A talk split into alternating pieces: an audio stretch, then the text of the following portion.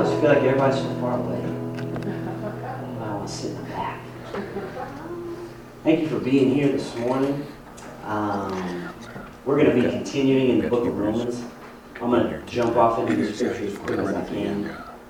But Yeah, and if you want to kind of go. anybody who was here last Sunday, was that not phenomenal? Like the Lord doing something massive. There was what seemed like not a dry eye in the sanctuary, and the pews were filled because everyone was up front just trying to get a piece of Jesus.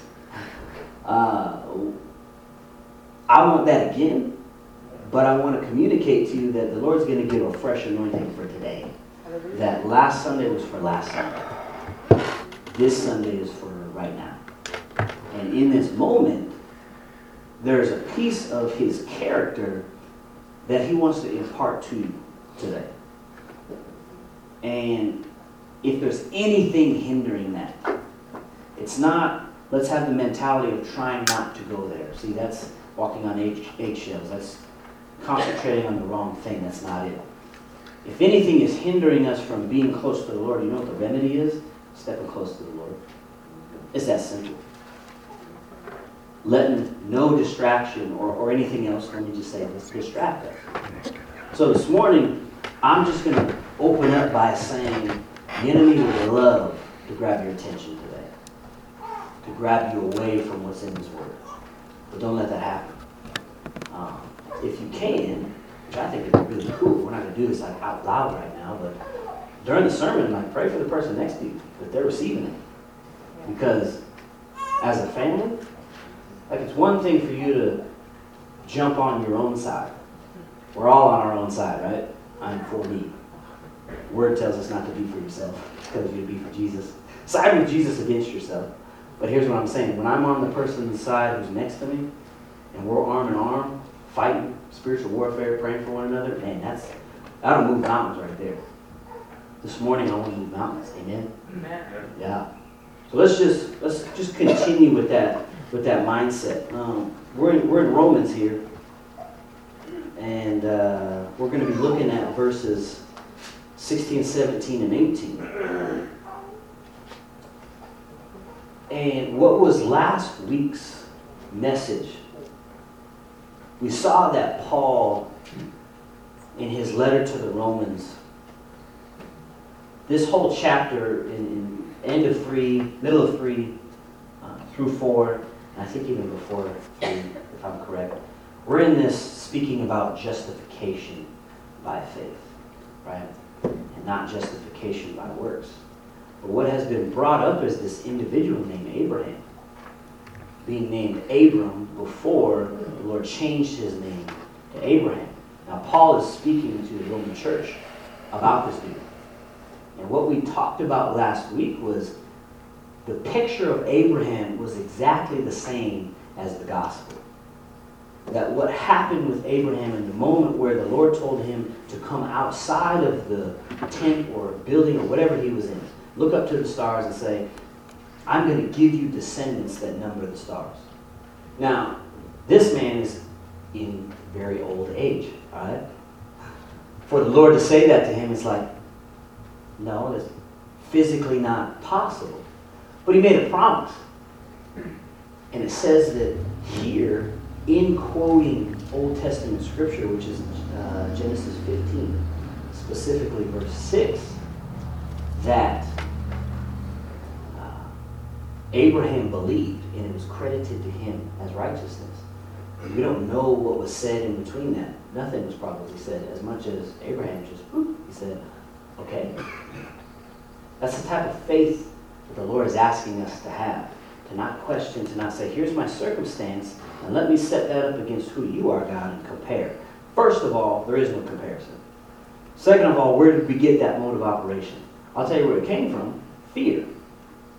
Came from a lack of trust, which we might be dealing with at the end of service today. Uh, we dealt with that at the end of service, beginning of, excuse me, the end of first service. But here again, Paul's using Abraham in this issue of circumcision, which back in the day, uh, Jews held circumcision on such a high pedestal that if you weren't, they figured, well, you just can't have an experience with God. You can't. It was a letter of the law type thing. So Paul's getting at justification by faith and not justification by works. That there's nobody in here who's good enough to do everything that the word says, the law says, and then be justified and have that basically saved you. So the Jews take this thing called circumcision, they put it up here, and they say to the Gentiles, look, you can't have an experience with God because you're not of this practice. What the Lord does with Abraham is he has an encounter with him. And Abraham's faith in Christ, excuse me, in God in that moment was so, uh, it was so, how do I say it, pivotal, revolutionary, big. Take all those descriptor words and just throw it on there, all right? That this happened while Abraham was not circumcised. And then it says some 14 years later, I think in chapter 17, that Abraham was then given the sign of this circumcision so that he could speak to the Jews. So he was revel, uh, relevant to the Gentiles, having encountered God without being circumcised. And then the Lord said, I'm going to make you relevant to the Jews as well in being circumcised. That's the gospel, ladies and gentlemen. Being relevant to every man, whether you are a churchgoer or not. Whether you think Sunday morning is important or not. Whether you think Wednesday night, whatever, apparently we have Wednesday, we have Wednesday night Bible studies, we have Tuesday night Bible, studies. But where in the Word does it say that it's supposed to happen on Tuesday and Wednesday? Nowhere whatsoever. So it's speaking to every man who is of the law and who is not of the law. Do we get that? Do we understand that? And then Paul jumps into verses 16, 17, and 18. And it brings us to the title of this message. Let me read this scripture real quick, and then I'll get at this title. It says this in verse 16 For this reason, it is by faith in order that it may be in accordance with grace, so that the promise will be guaranteed to all the descendants, not only to those who are of the law, but also to those who are of the faith of Abraham, who is the father of us all, as it is written, A father of many nations have I made you. In the presence of him who he believed, even God, I love this part, who gives life to the dead, and calls into being that which does not exist. In hope against hope, he believed, so that he might become a father of many nations according to that which had been spoken. There's, there's just so much in there. I don't. I was really only going to try to break off verses 16 and 17, but what I want you to understand about these verses is that 17 is what gives, how do I say this, accreditation or it backs up verse 16a and verse 16b. But before we get into that, explaining what this division uh, in uh, certainty, I almost said clarity, sorry, divided by certainty, to give a little bit more of an understanding of what I mean by that. Division is oftentimes seen as a word that's like bad, because in the word it says, let there be no division in your house, amongst each other. Unity is something that's huge. But division isn't necessarily something that is can, can always be a negative thing if it separates good from evil. If it separates life and death. I am certain about something, therefore it causes me to make a decision to not be in the gray area. Does that make sense? There's a certainty in who Christ is, so that I know that everything else that isn't Him, uh, there's clarity there. Does that make sense? So I got reminded of when I was a college pastor some however many years ago. And Beth can probably attest to this too, that, you know, when you sit down and you deal, with these kids, they call you up and say, hey, I need to sit down and talk to you. There's two things that they usually want to talk about. It's Jesus and relationship with the Lord, or it's relationships. For whatever reason, it can start anywhere, but it usually ends up like right there with those two things. Um, and that's not a bad thing. I'm not trying to lump all college kids into that, uh, whatever you want to call it, category. I, I figured maybe as I said that, most of you guys would kind of smile, but everyone in here is like, so? Well, I feel your pain, Beck. It's like a tough crowd. this morning. I might have to get up, all go outside, and come back in, and sit back down, and just restart. I don't know if it's Cinco de Mayo or whatever seven is. I'm not going to say that in Spanish, but that was two days ago. Come on, guys, wake up. Right. Here's what I'm saying is that in my counseling these kids, what I would say to them is, you know, the first quarter century of your life, 25 years, you're really trying to like figure life out. Okay, whether you graduate from college, those, those years afterwards, whether you graduate when you're 21 or 25, or whatever the case may be, figuring out who you're going to marry, where you're going to live. It's just a time in your life from young adolescent age to that moment where you're just trying to figure stuff out. I say to people, look, like you don't have to know where you're going to go. You don't have to know the details of what you're going to do every day, day in and day out. But here, here's this. At least know where you won't go. At least decide what you're not going to do. At least figure out the places in your life where you will not find yourself, the, the thoughts you won't let yourself think, the situations that you refuse to find yourself in. See, it's one thing to say, well, let me just back up a little bit. Certainty about where you are will bring division, but it will bring separation from that which is not Christ and bring you closer to that which is. Does that make sense with that title? Well, see, the same thing is going on here in these scriptures. And I haven't done this in a while, but sometimes what you can do is you can read the scripture backwards. Go from verses 18 to 17 to 16, and it'll give more clarity to what's going on in here. Are you guys with me this morning? Yeah? Now, in saying that, we have to understand a little bit more about the next part of Abraham's walk, Abraham's journey with this promise. This boy was promised something that was well outside of his capability, especially his wife's capability. All right? And what happened was, any, anybody in here named Sarah? Okay, good. Because I had one last uh, service and I felt bad because I called this a Sarah moment. It wasn't necessarily a good thing. So if your name's Sarah, hey, it's not a bad thing, okay? Just referring to Sarah. in the. Sarah is Abraham's wife, right? So this promise gets made to Abraham, and for a while, it didn't look like this was going to happen. So what Sarah did is she jumped in front of the Lord. Anybody ever done that before? No? Okay, just me. All right. Sweet, you got some honest people in. Jumped in front of the Lord, and here's where Ishmael comes in. Sarah said, why don't you just take my maidservant and because we're supposed to have kids and I can't, let's just jump in front of the Lord and put our hands on him and let it be a Sarah situation. You know what happened from that? The nation that came from Ishmael and the nation that came from Isaac are still fighting today. Still in, in, in contention with one another. Why? Because the promise was supposed to come through Isaac, not through performance through Sarah's work. Does that make sense? The Lord's going to promise you stuff. He has promised you things. But you tell me where He asked you to put your hands on, or me to put my hands on. That's, that's just not biblical. But yet, what is biblical is the representation of what it looks like when we do put our hands on it and mess it up. Right? Now, everybody in here, you're not bad people. But we are capable of messing things up. But guess what? There's more. Hallelujah. Thank you, Jesus. There's more. Oh my goodness. Abraham has Isaac, has this child that was promised to him that through this child many nations, or, uh, he would have descendants of many nations. All right? Don't remember where to start. Now the Lord speaks to this man and says, I need you to walk up the mountain and to give a sacrifice.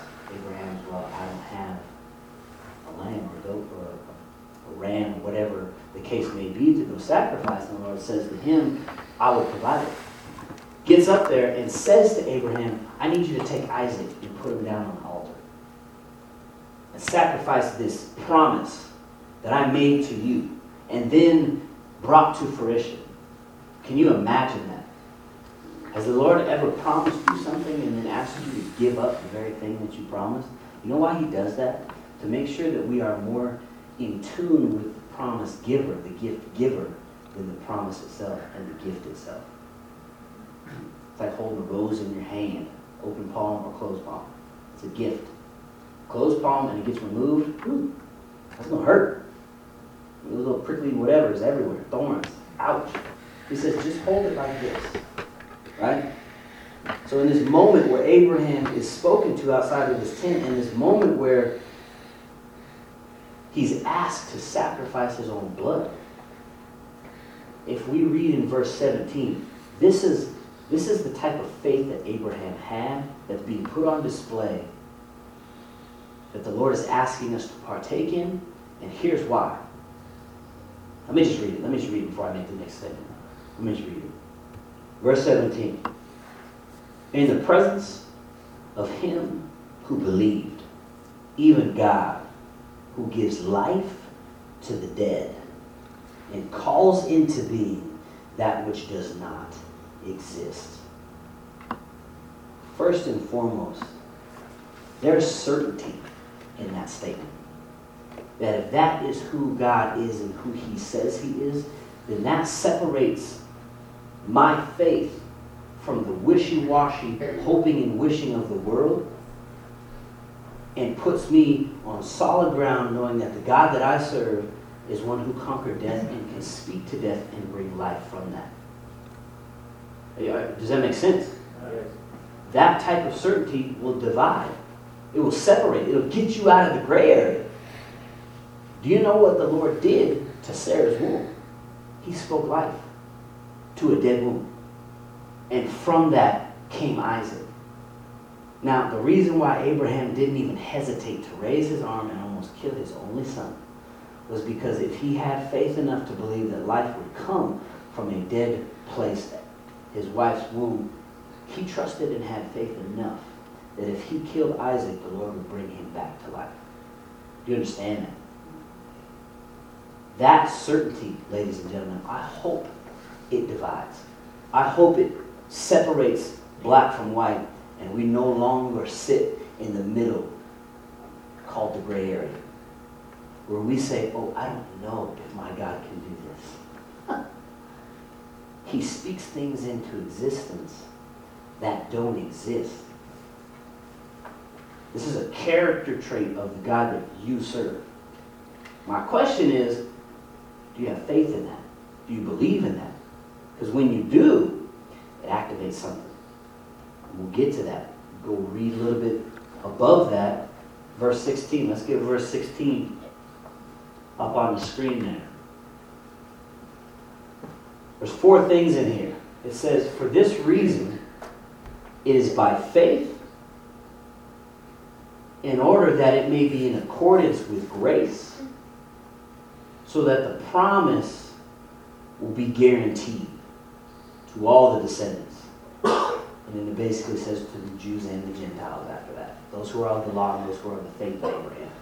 But those four things, faith and grace, let me make this real clear. Those two go hand in hand. It's a both hands. You can't have one without the other. Do we understand what grace is? Grace is the ability to do something that you cannot do on your own. Sarah and Abraham were given grace to have this child. They could not do it on their own. But the Lord, in his mercy and unmerited favor, said, It will be, and I will call into existence that which does not exist. And it's because of grace, being saved by grace, not being saved by faith. It's because of grace that we have faith. See, what you're dealing with right now, I don't know what it is. I know that the Lord is in this room because of the posture of heart, like I said at the beginning, of everybody who came in here. You came in here with real stuff. Ain't nobody in here trying to be fake. Love that. When that's the case, man, the Spirit can move. I mean, do you hear me? The Spirit can move. But the thing that you're dealing with right now, hear me when I say this, you can't fix it on your own. You need grace. You need it. In this moment, you do. Now, there's stuff I'm trying to put my hands on right now. And the Lord's like, son, if it's not in you, don't preach it. So I'm in this spot right here getting convicted on this one. I take my hands off of stuff. The ability to do it in the power of the Lord and not in the power of self. It's because of that that you have faith. It's because of a God who can call things into existence that don't exist, and he can speak life into a dead situation. That faith, there's a picture being painted in this, scripture right here. And I'm going to sum it up like this The essence of faith is that there is no other plan. That's what faith is.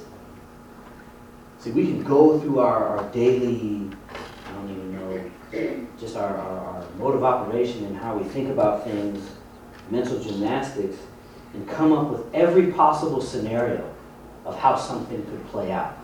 And guess what? Usually, 99.9% of the time, none of them happen. Not a single one. Because it happens in His timing. But there is no other plan. Hear me when I say that. If you were to think about your life from now, beginning to end, and plan it out for yourself, it'd be a nice straight line.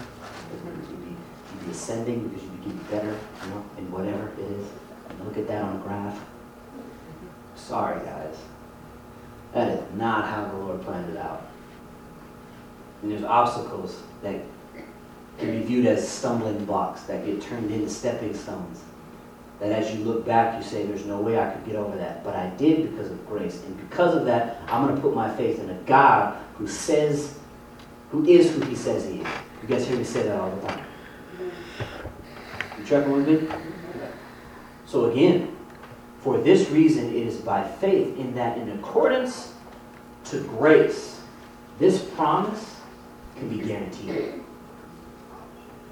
What better guarantee than to be backed up by kingdom resources, to be backed up by Jesus himself? Now, to better explain this in terms that we might be able to understand more so now is, you know, some of you guys might have some cash in your pocket. Uh, got presidents' faces on it, and numbers and signatures and you know, all kinds of crazy stuff. If you have it in your pocket, I mean, I, I like, I would like that. Maybe put some cash in my pocket would be good. Again, man, you guys are just asleep. that was a joke. I'm not trying to take your money. I'm just saying. Yeah. But that note, that piece of paper, is backed up by something, right? It, it means something only because there's a certain amount of gold sitting somewhere, but somebody said, hey, this is the currency, right? Do you know that faith and grace is the currency of the kingdom? And the promise that was made to Abraham was guaranteed because of faith, because of grace. So that, ladies and gentlemen, the promise that was made to you, that what the Lord says to you, not only through His Word, but through the times where you've been down in the basement or in your car, and He spoke something, and you knew it was Him, and it wasn't the pizza you ate last night, all right? But He made a promise. You know that promise is guaranteed by a Father, by a Jesus, a God who speaks life into death and calls things into existence that don't exist. That I'm certain of. That will divide me from any wishy-washy, Lord, you know what? I don't know if you're going to show up. Yeah, you're going to show up.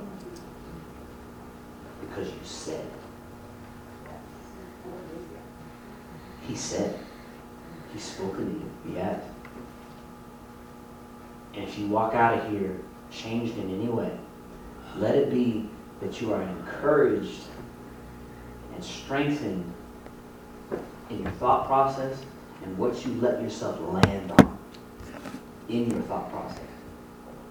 You let yourself land on anything that says, maybe if, the Lord is a gracious God. He'll bring you right back around to that same spot until you learn it. Until you learn that, look, there's no other way. The essence of faith is that there is no other way that it will happen. So also let it be a relief that you don't have to do it. Don't. He will give you the ability to do it because we can't do it on our own. This promise was made sure that it was by grace so that it could be guaranteed to the descendants. And I want to read this in the Amplified because I don't don't this a whole lot, but it it gives some good language to it. And I just want us to be able to hear this because sometimes things said in three or four different ways can, can hit us hit us differently. But this is this is Romans 4, verse 16 in the Amplified. It says, Therefore, inheriting the promise depends entirely on faith. Therefore, inheriting the promise depends entirely on faith. That is, confident trust in the unseen God.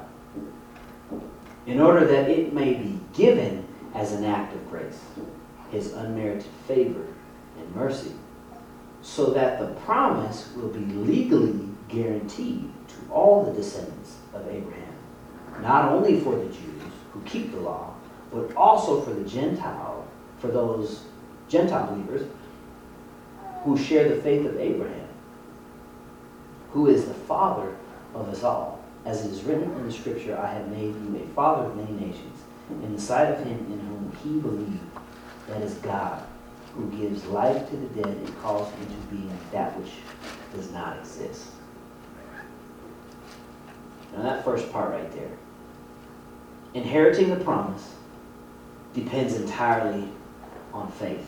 I'll say this the promise was founded and given by grace, but it's realized by faith. Does that make sense? It was founded in grace, but it's realized, experienced, inherited by faith. You know what that means? There's a transaction. And when our faith is in Jesus Christ, that currency activates something. When our faith is anything other, I'm sorry, but I, I can walk up to the cash register with monopoly money and they're going to look at me crazy. Because that's not backed up by anything. But what is backed up is that promissory note by the U.S. government.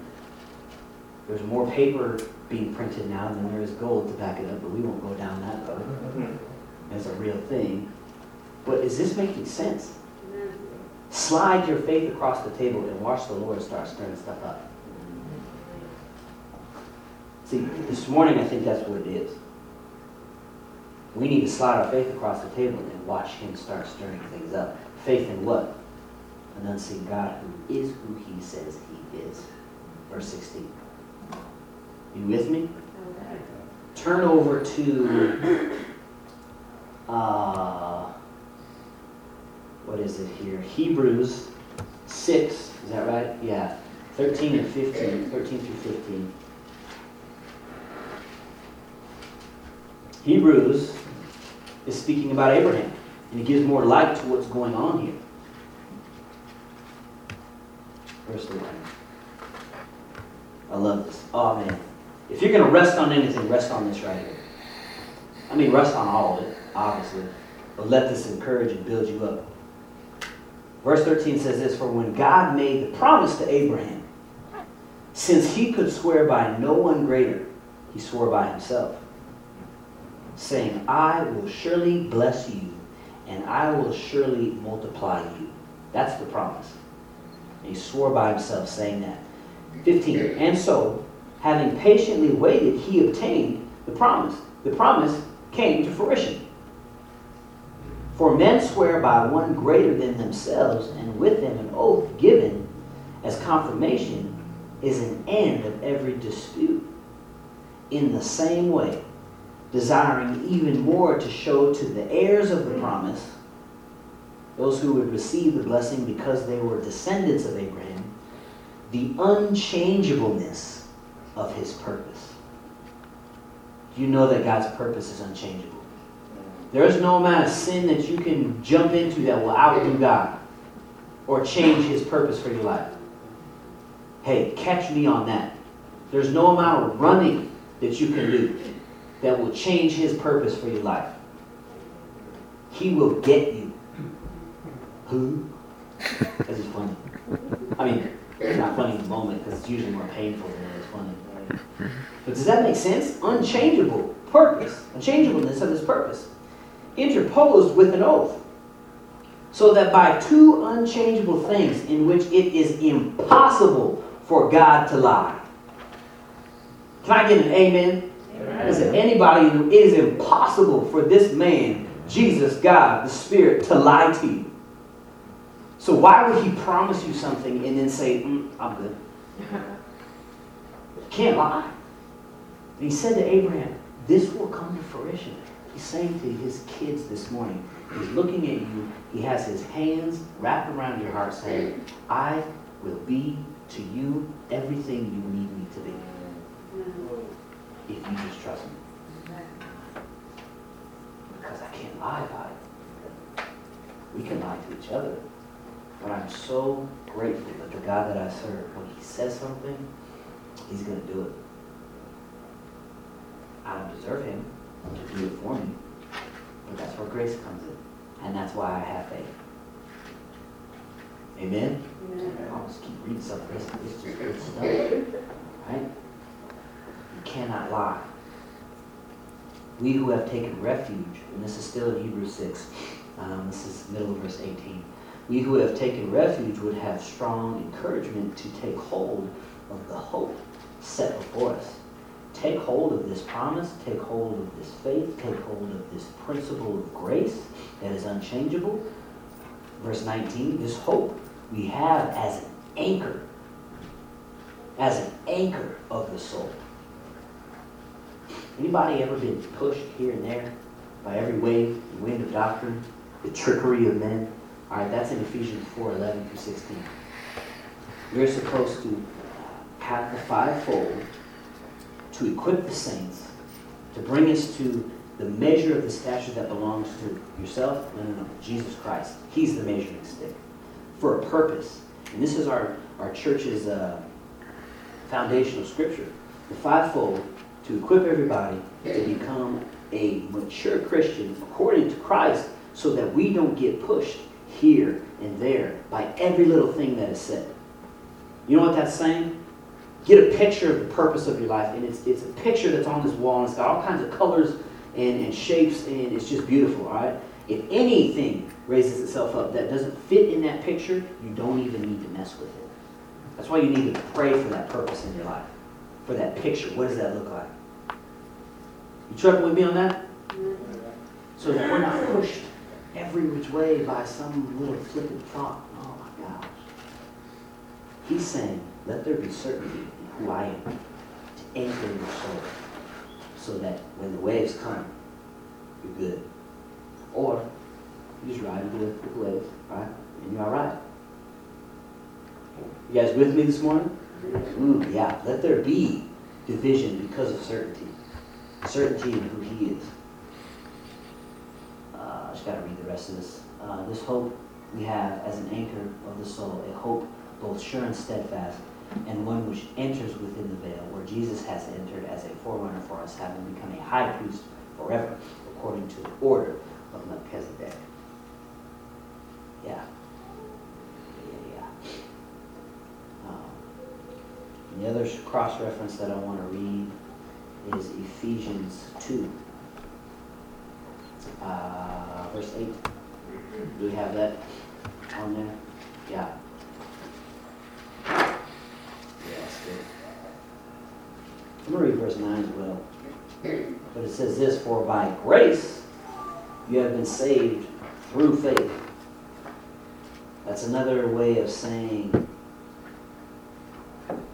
it's through grace that the promise is founded and given on grace, but it's through faith that it's realized and experienced. For by grace you have been saved through faith, and that not of yourselves. It is the gift of God, not as a result of works, so that no one may boast. Does anybody have faith in their performance in here? How well you can get something done? Let go of that giving you any kind of confidence in yourself. Because although the Lord may be showing you what you're capable of, realize that He's even showing you that through grace. He's showing you that even in your performance, it's by Him that it's even happening, that you're even able to perform. So let's take performance and put it in, Jesus' court. I don't want to kick performance out of the, out of the conversation. No, let's just put it in its rightful place. Everything good comes from him, even from those who don't believe him. You understand that? If the Lord were to walk out of our life right now, everything would fall apart. I mean, pews, every, everything would just disintegrate because he's holding it all together. When you come to that realization, man, there's just some confidence issues that you cease to have because you have confidence. Because you just walk into a place and say, guess what? My God can call life out of death. You with me? So this is verse 18. As we get ready to close here, let's get a worship team back up here and get prepared for our offering, as well as the first Sunday of the month. Almost missed this last service. We got communion. But this verse 18. Um, Romans 4 here. So get back to this. It says, In hope against hope he believed, so that he might become a father of many nations, according to that which had been spoken and promised. So shall your descendants be.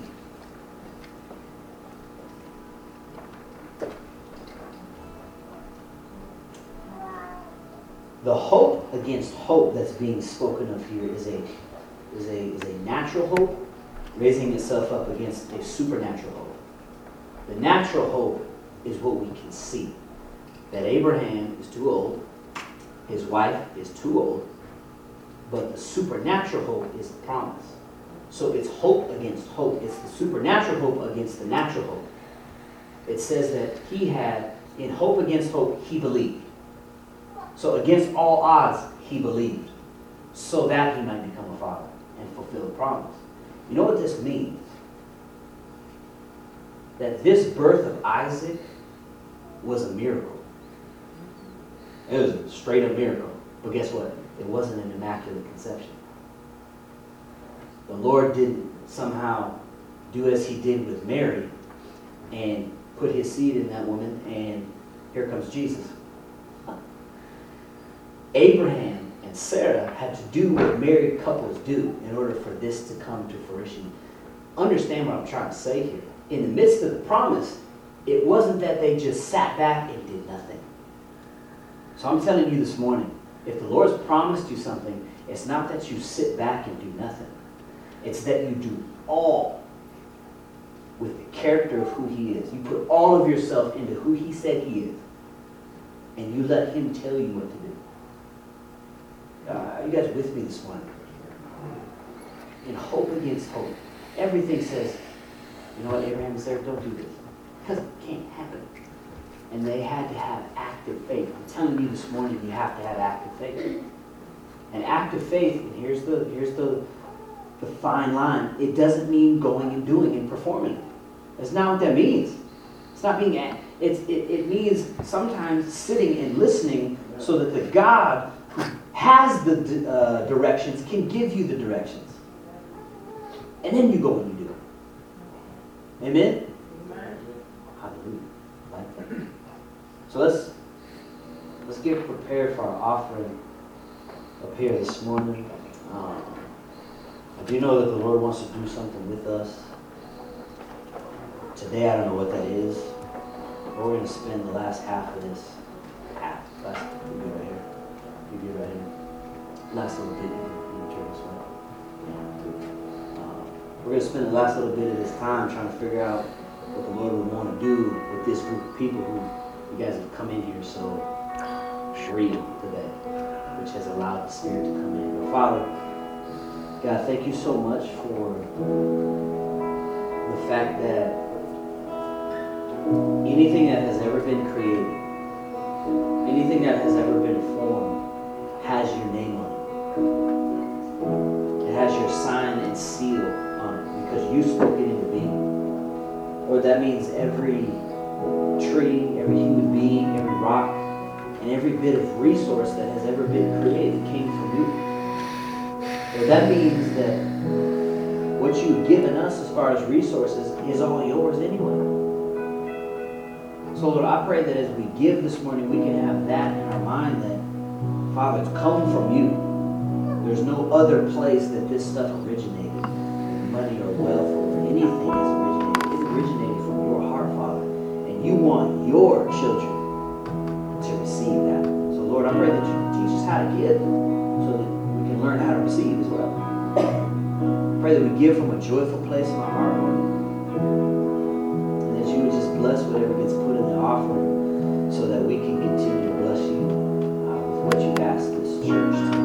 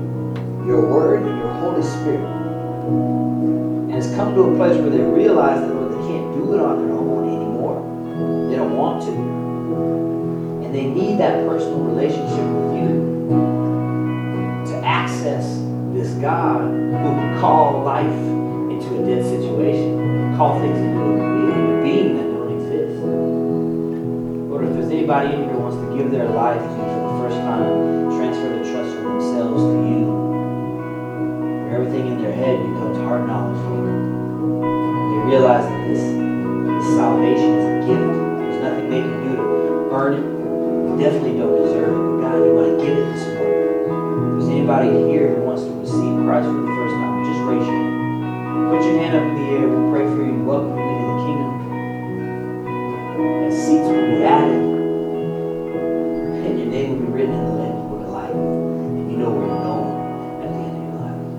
Anybody in wants to just raise your hand.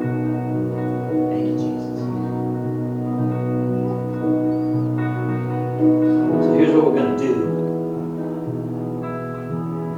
We're going to get up, come down to the center aisle, and, and get uh, communion here. And just return to your seats, and I'll I'll kind of pray us through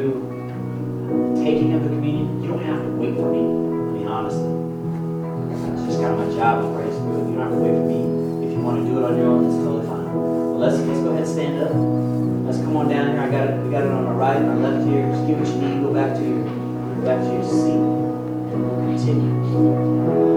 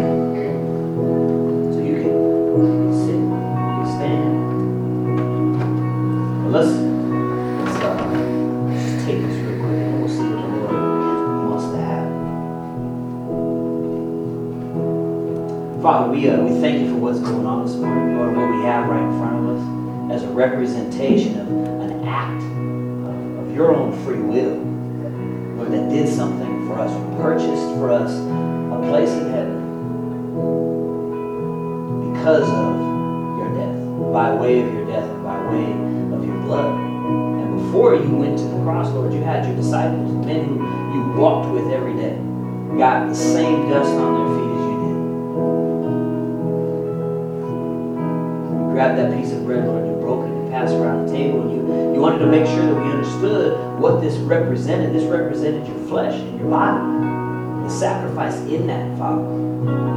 As you walked to the cross, it would be beaten, battered, torn apart. But it was for me, it was for us, it was for all mankind.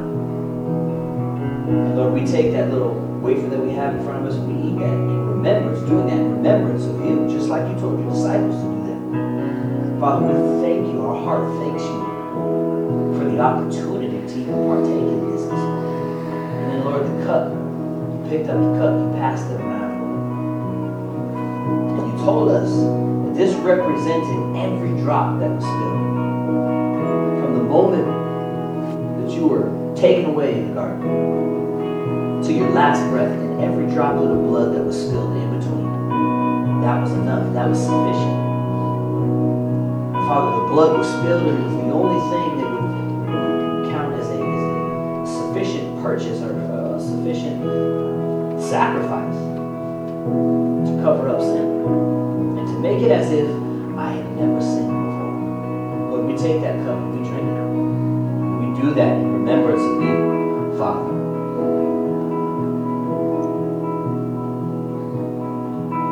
And Lord, we just pray that you would work on us right now. We would see what we're doing, this communion stuff as a way to just get right. Refocus ourselves the that you are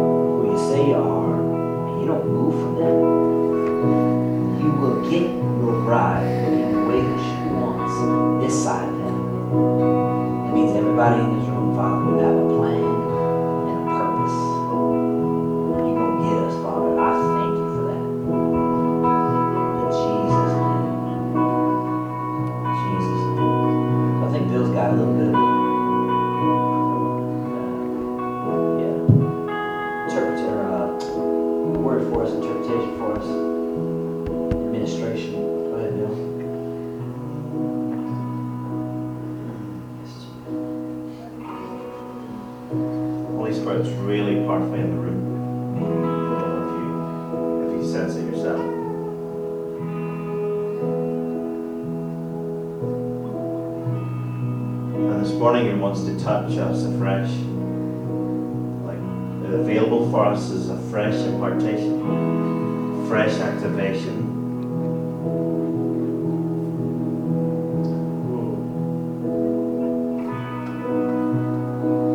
And for that to happen, you have to set something down and pick something up. You have to allow Him to come on you fresh. And can really, whoo, ha ha. Holy Spirit's so good. I'm having fun. I don't know about you guys, but I'm having fun. Whoo! Holy Spirit's good. Joy of the Lord is your strength. See, the joy of the Lord is one of those things that really hits the religious spirit because people don't like it. people don't like it. I think we are supposed to be the most joyful people on the planet because we know. Ha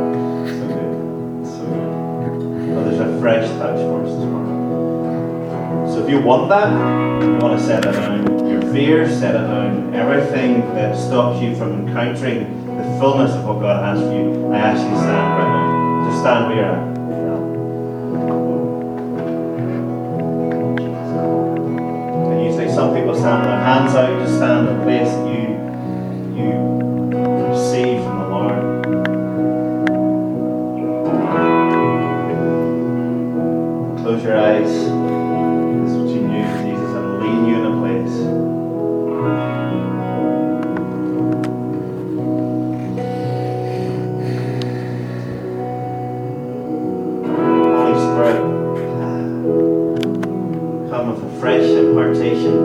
presence and your peace right now. As people want to encourage you.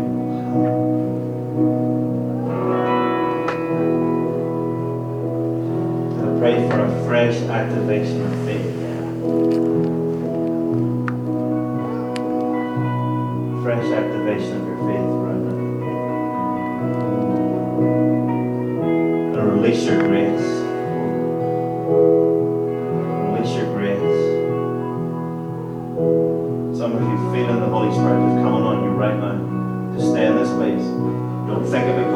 Christ is be with Jesus.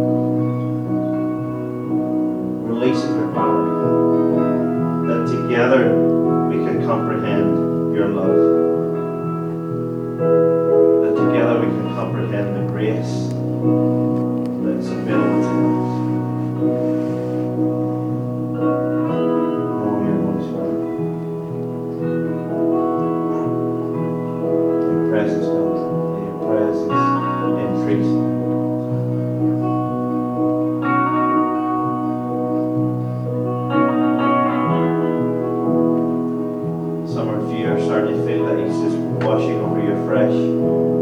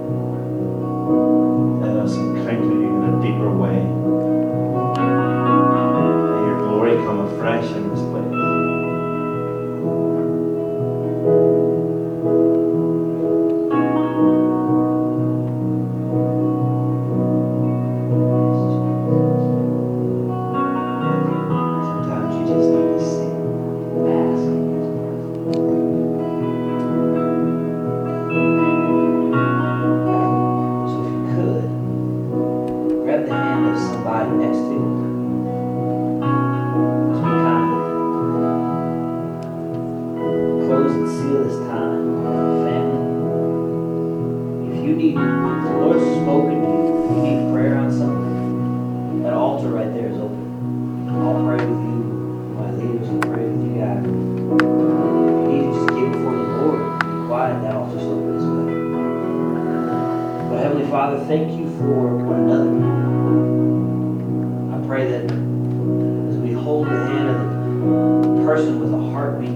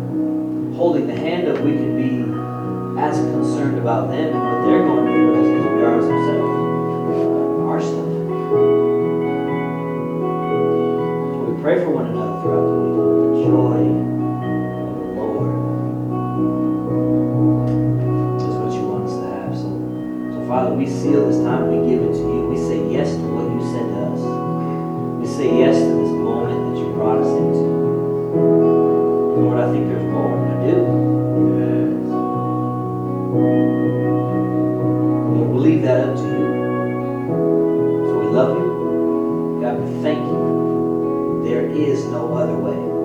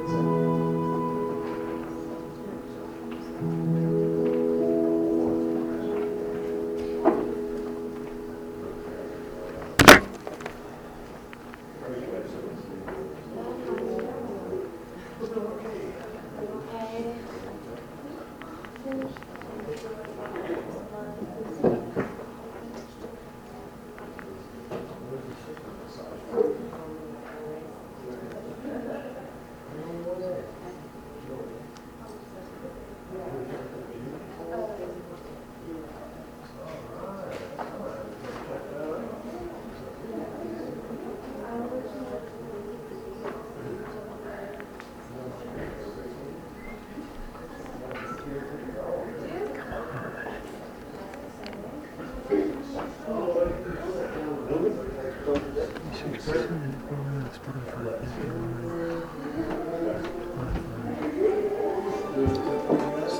it quit playing? It did. Okay. Got it. Hmm, that's odd. Yeah, strange. It's almost like battery went dead, but you got 86%. You shouldn't have quit playing.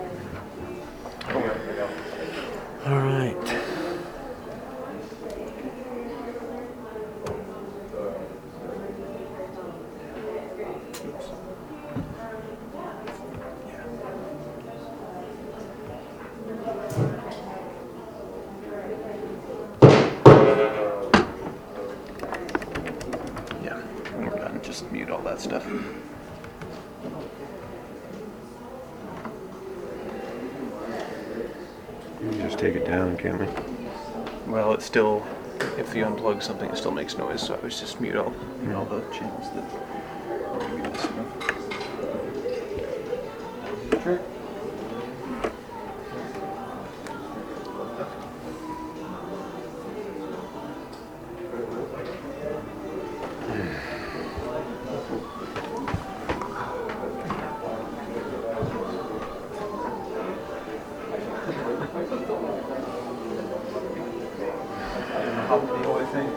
yeah.